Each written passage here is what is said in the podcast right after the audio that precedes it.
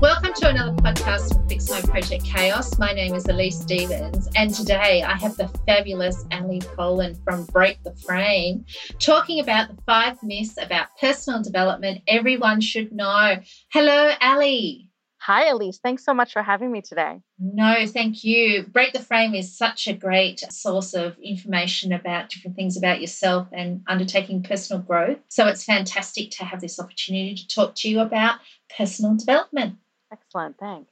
So, Alli, in your great post about five myths about personal developments, I thought that you debunked a whole lot of personal myths about how suddenly you get to an end point or that it all just magically happens and it doesn't. Right. so perhaps you could walk us through the five myths of personal development because I thought that they resonated with me and I think that they're going to resonate with the audience as well. Yeah, absolutely. I'm happy to. You know, because I think everyone, or not everyone, but I imagine many of your listeners are really committed to personal growth and development. And consistently in my coaching practice, I come to people come to me with frustrations and assumptions I think are reflected in these five myths. So the first myth is really that there's a finish line. And I think with any sort of personal growth uh, or personal development that you take on, there really is no end point. If you stop learning and you stop growing, that's the end for you, but that really doesn't have to be where it ends. And so it's a willingness to sort of take on long term growth and development um, once you undertake personal development. The second myth is that that a little jolt of inspiration is somehow going to equal long term change. I think you've probably read a book or gone to a conference or attended a networking event and have left thinking that was awesome. I'm going to use all these new things that I've learned and integrate them into everything that I do. And you feel great about it for like, you know, two and a half days when you just forget about it and fall back into your routine. So, inspiration is not long term change. The third myth is that there's some kind of a competition for self actualization. I think anyone who's on Facebook these days sees about a trillion inspirational quotes, and everyone's doing something.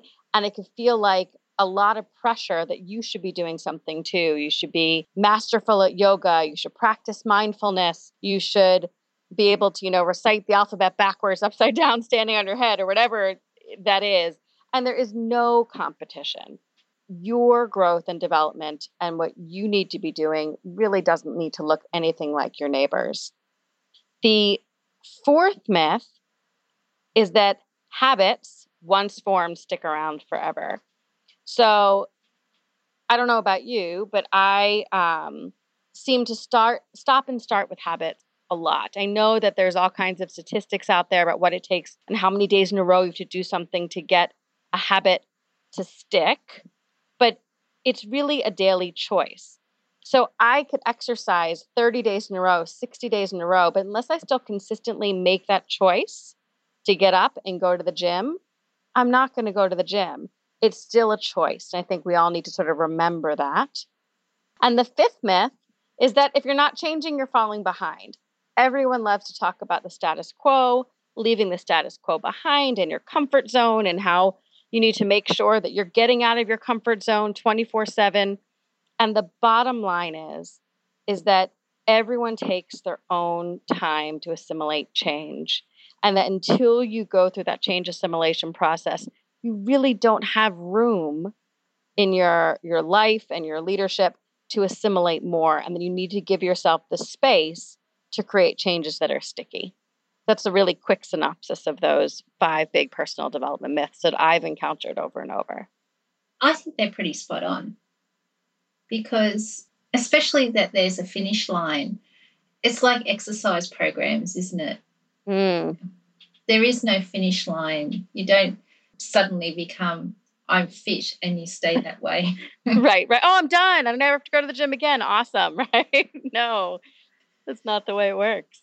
But that's the same with your own personal development, mm. whether it be for your career or for your sewing, in my case. It's always a the journey. mm. The overword use, the journey. I think that it's important and I think that we beat ourselves up a lot too, don't you?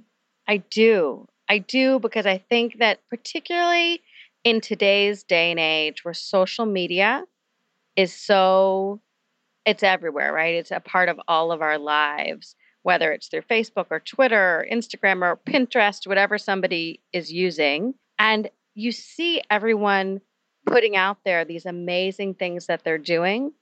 And you think, I should be able to do that. I need to be able to do that too. Oh, look, John just got promoted to vice president. Why am I still a manager? Oh, look, this person's taking on a new certification. I need to be doing more. And I think that the pressures are just constant because that's what people are showing the world in the social space. And so that personal development pressure that we put on ourselves, I think it's been increased in the past, you know, five plus years. And I think it's hard to probably separate the noise about, oh, you know, bloody blah's doing, you know, XYZ, they're training for a marathon, they're fasting every day, they're doing this, they're doing that. When you look at, you know, growing your skills, you know, they're becoming the mindful leader, which mm. I think is a good thing, but there's all these buzzwords and it's no wonder people are confused. mm, I agree. I think that it gets back to being kind to yourself, doesn't it? That is a great point. I do think that so for example, I have as a as a coach and in personal development working in that field, I have a lot of friends who are are crazy into yoga, for example. And they love it. And in fact, many of them have gone on to become teachers and instructors and going on these amazing retreats. And you know what?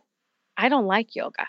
It just doesn't work for me. And so to push myself to sort of keep up with them it was awful. It was painful. It wasn't where I was feeling most energized and alive. And to to say that you need to do what anyone else is doing, I think is not being kind to yourself because it's finding what sort of real and meaningful and powerful for you in in your journey, sort of as you were saying. And I think that when you translate that to when you're talking about your career or your self development, whether it be from a professional development or from a personal development, you have to work hard to separate what's important for you and concentrate on those things and try not to be swayed by what's going on around you by other people, like John being vice president. You know, I started with him, why aren't I vice president? Right. That's a hard skill, though, to learn, isn't it? And to be happy with yourself that's sort of the essence of it, right? It's finding your own pace and your own place and your own development needs and meeting them.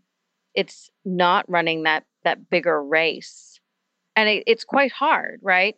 To let go of that sense that that you should be pacing it the same way somebody else. Your life and your leadership and your career really doesn't exactly mirror anyone else's, even when it feels very similar. It, it's a really hard sort of lesson to accept is that your story is your own and you're writing it every single day. And it's not really that interesting to, you know, just plagiarize someone else's.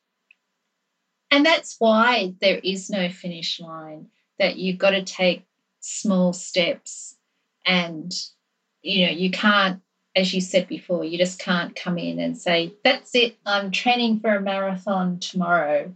Mm. And all these things that need to happen, or I'm going to become the CEO of a a small innovative company that specializes in saving the world. You've got to have realistic things that fit your life and your family and your career aspirations.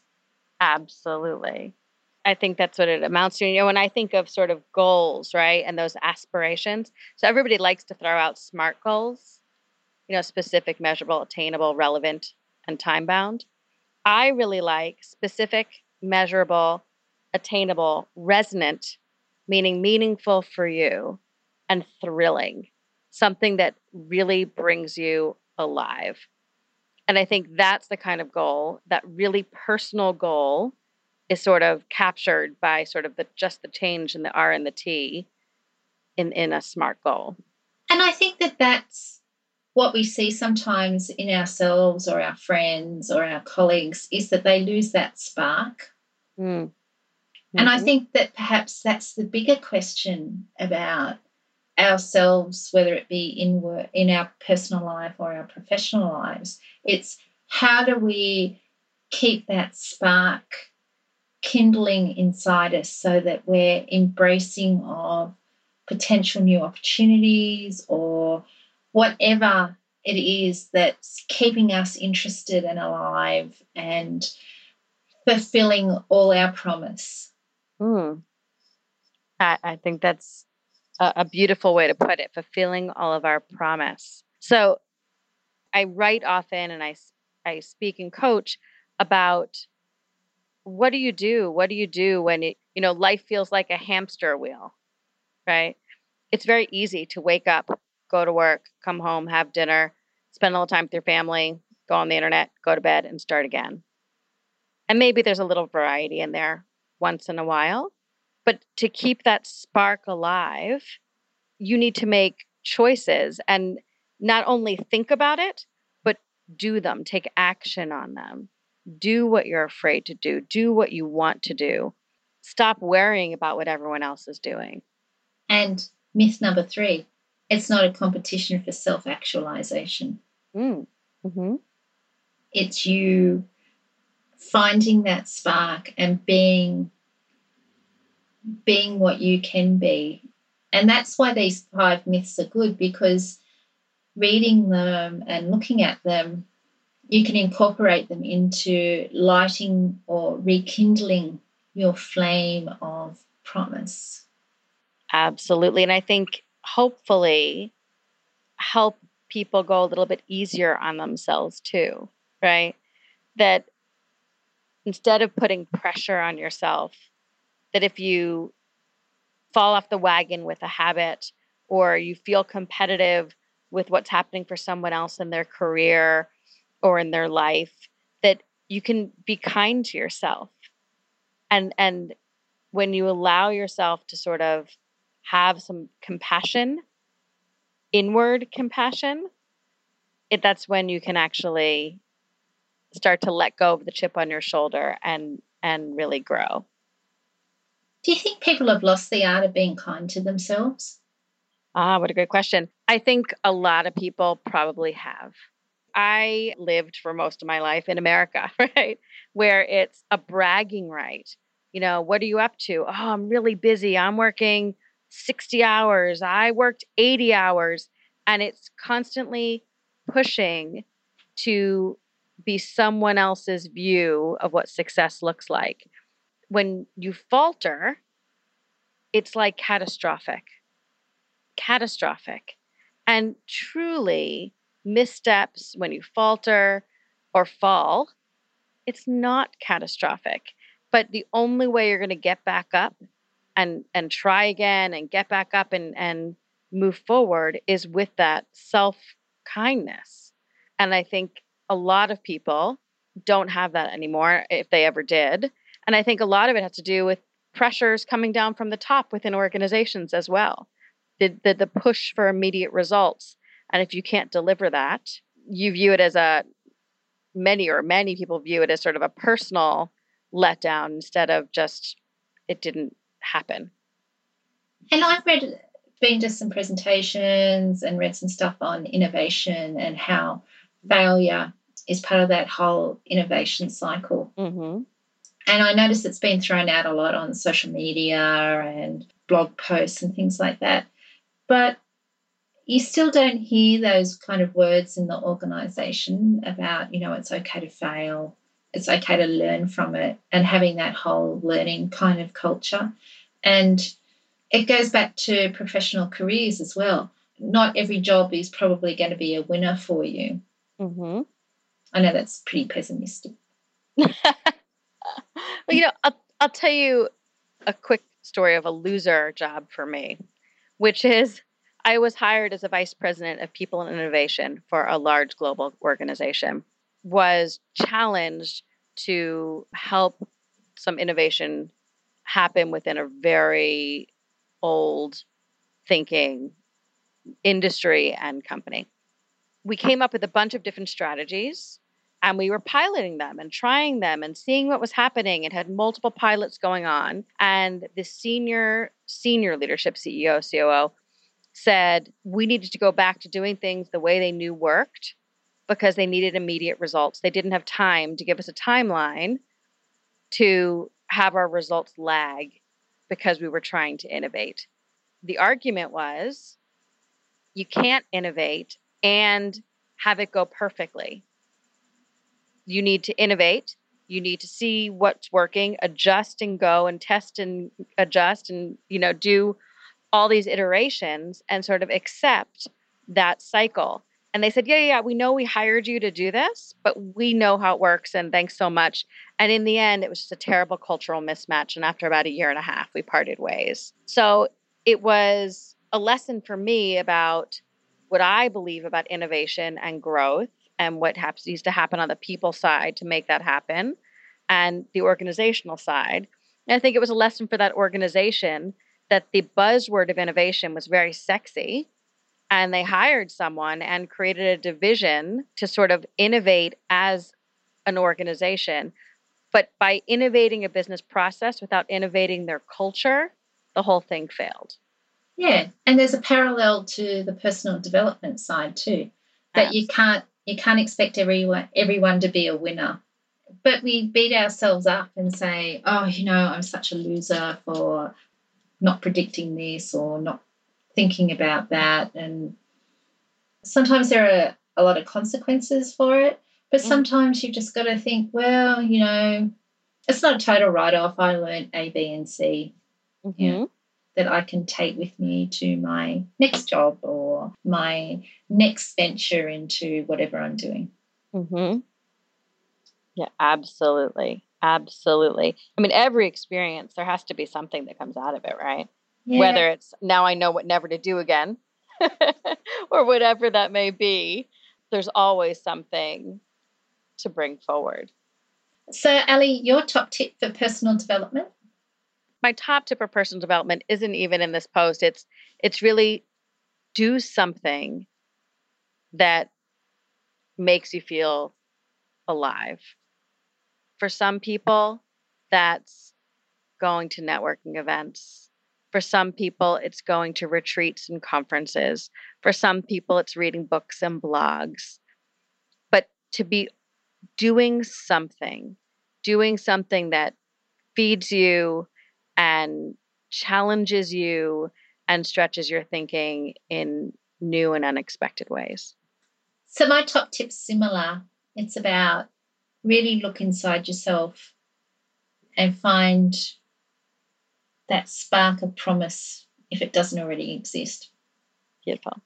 Oh, thank you. It's been such a pleasure talking to you. Yeah, thanks so much. It, it is a topic I'm passionate about. So I, I appreciate the opportunity. And that ends another podcast from Fix My Project Chaos.